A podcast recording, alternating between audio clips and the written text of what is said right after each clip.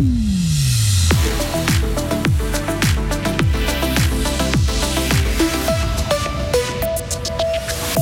Bonne nouvelle, les cambrioleurs sont restés bien au chaud pour les fêtes de Noël.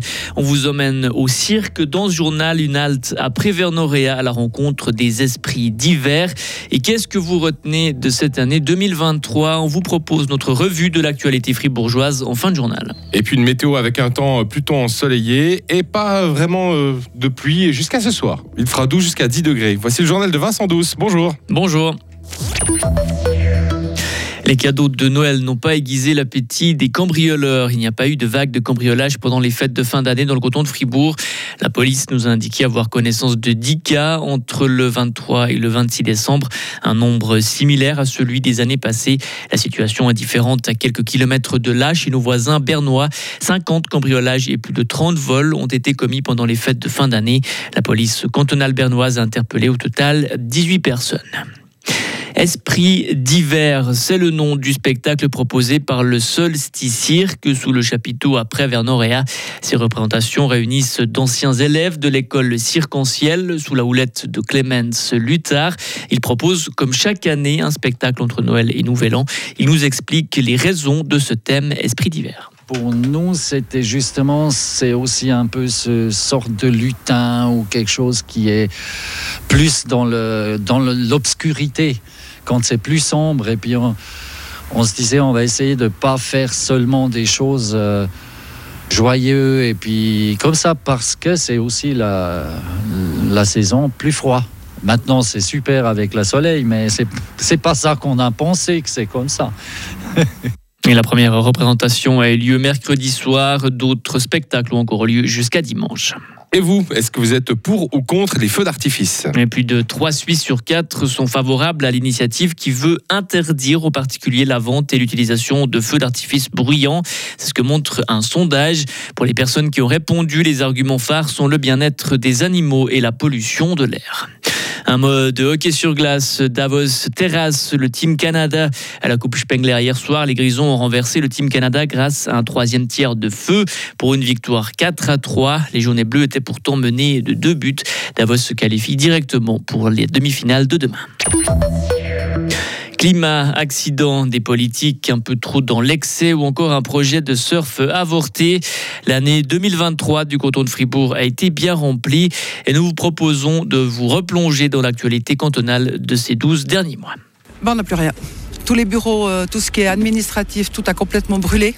Au niveau production, ben, toutes les machines, si elles n'ont pas brûlé, ont été détruites parce que les parois sont effondrées. On débute avec cet incendie qui a marqué la région. Au début mars, 12 000 meules de fromage et les locaux d'Inopac partent en fumée à Wisternance-en-Ego.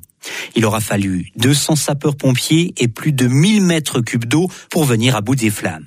Moi, il y a 84 ans que j'habite ici et j'ai jamais vu ça aussi grand. De l'eau, Trop d'eau, des pluies et des inondations, c'est la catastrophe qui est tombée entre autres sur la tête des habitants de Charmé au mois de novembre. Une cinquantaine de personnes ont dû être évacuées de chez elles.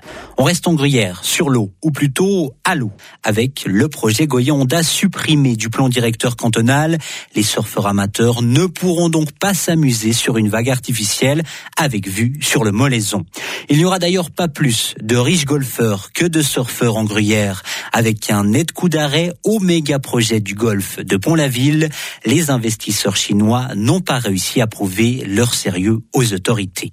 Coup d'arrêt et coup dur aussi pour de nombreux parents, avec la fermeture annoncée du jour au lendemain des Oubilous, panique en gruyère, des centaines d'enfants à replacer dans l'urgence. Cette année 2023 aura aussi été marquée par la précarité, inflation, hausse des tarifs d'électricité ou augmentation des primes maladie, plus 9,6% dans le canton. De plus en plus de fribourgeois et fribourgeoises peinent à finir le mois et ça inquiète. On peut se demander à quoi ces personnes vont encore pouvoir renoncer. Une année 2023 aussi très politique. Le conseiller fédéral Alain Berset qui annonce sa démission. Le vert Gérard Tondré qui essaye en vain de devenir l'un des sept sages. Et l'UDC qui triomphe aux élections fédérales et qui pique un siège au Parti socialiste. La politique, ce sont aussi les histoires un peu people de nos conseillers d'État ou anciens conseillers d'État.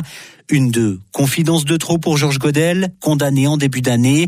Une de mésentente de trop pour Philippe Demière, qui finit devant les juges. Et un de verre de trop pour Didier Castella, qui finit à pied. Nous, on finit ce résumé de l'année dans l'assiette. C'est la période, vous me direz, avec les premiers jambons de la Borne AOP qui ont été mis sur le marché cet été.